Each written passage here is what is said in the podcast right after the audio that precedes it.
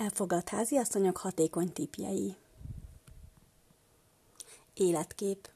Szalad a ház, a gyerek a nyakadban csüng, el kéne mosogatni, de pont csenget a postás. Hamarosan fel kellene tenni az ebédet, de ahhoz meg kéne pucolni a zöldséget is, és még be sem ágyaztál.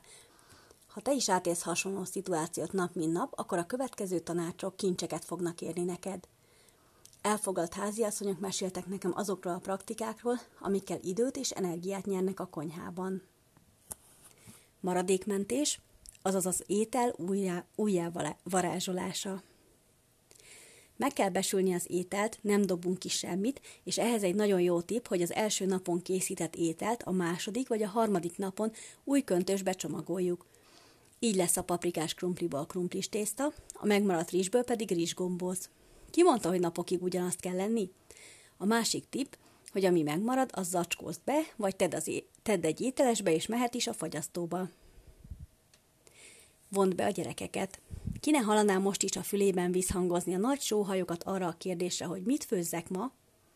Örök dilemma. Ha bevonod az, ételké... ha bevonod az elkészítésbe, akkor ő is sokkal szívesebben részt vesz a folyamatban, az ötleteléstől a megvalósításig nagyobb lesz az étvágya, és sokkal szívesebben megeszi, aminek az aktív közreműködéje volt.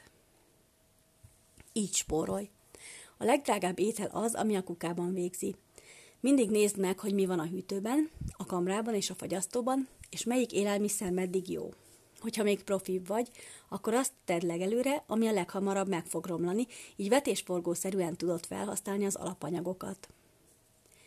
Lekvár főzés és társai a nyár a befőzés szezonja, ilyenkor lehet a legtöbbet spórolni, főz lekvárt, lecsót, tedd el a savanyúságokat.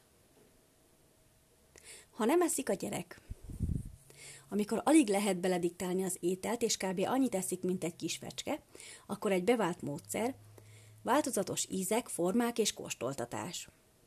Ha pedig nem eszi meg a gyümölcsöt, akkor érdemes turmix formájában kínálni, mert úgy jobban csúszik. Érdemes addig próbálkozni, amíg meg nem eszi, de amelyik gyerek éhes, az úgy is enni fog. Főz abból, ami otthon van. Ne a bevásárlással kezdj, hanem először nézz körül otthon, hogy mik azok az alapanyagok, amik megtalálhatóak otthon, és ahhoz igazítsd az aznapi menüterved. A legtöbben pont fordítva csinálják, kb. mintha a gombhoz vennék a kabátot, és nem fordítva.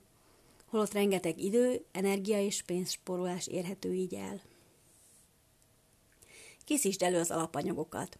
Például kockázat sajtot és békönt, ha bedobsz a fagyasztóba, akkor az jó szolgálatot tehet később, mert csak elő kell kapni, és már rotyoghat is a sajtos ronkás tejfölös tészta, különösebb előkészület nélkül.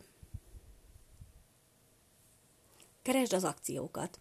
Nézd át az akciós újságokat, és találd meg azokat a boltokat, ahol a kedvenceidet a legolcsóbban találod meg. Sok kicsi sokra megy, legyél szemfüles. Ezek voltak az elfoglalt háziasszonyok hatékony tipjei. Hogyha pedig szeretnél recepteket, akkor a több mint főzés.hu oldalon megtalálod. Itt le tudod tölteni az Elronthatatlan ételek című receptgyűjteményemet. Ha feliratkozol, akkor pedig egyszerű recepteket teszek közé, olvasni valókat az egészséges életmódról, folyamatos meglepetéseket és exkluzív tartalmakat is. Rendszeresen teszek közé tartalmat arról, hogy miket eszem, hogyan készítem el az ételeket, és olyan egyszerű recepteket, amihez nem kell semmilyen különösebb hozzávaló, és ami a legtöbb egészséges háztartásban megtalálható. Rólam. A nevem Böbi, és én vagyok a tulajdonosa a Több Mint Főzés weboldalnak, vagy ahogy a legtöbben ismernek, megalkotója a Böbi konyhájának. Imádok egészséges ételeket készíteni, és imádok enni, de egyre nehezebb ezt megvalósítani úgy, hogy semmire nincs időm, és nehéz betartani az egészséges életmód alapelveit ebben a rohanó világban. Ezért létrehoztam ezt a podcast csatornát és a hozzátartozó YouTube csatornát, Facebook oldalt, ahol megmutatom, hogy gyerekjáték elkészíteni egészséges ételeket, amik ráadásul finomak is. Böbi konyhája az egészséges életmód kulcsának keresője vagyok. Küldetésem Dokumentálom az embereknek a kalandos utazásomat az egészséges életmód felé vezető úton, annak minden sikerével és bukásával együtt. Inspirálni szeretném az embereket arra, hogy hogyan készítsenek gyorsan, olcsón és könnyedén, finom és egészséges ételeket. További tartalmakért látogassa a többmintfőzés.hu weboldalra. Hamarosan találkozunk!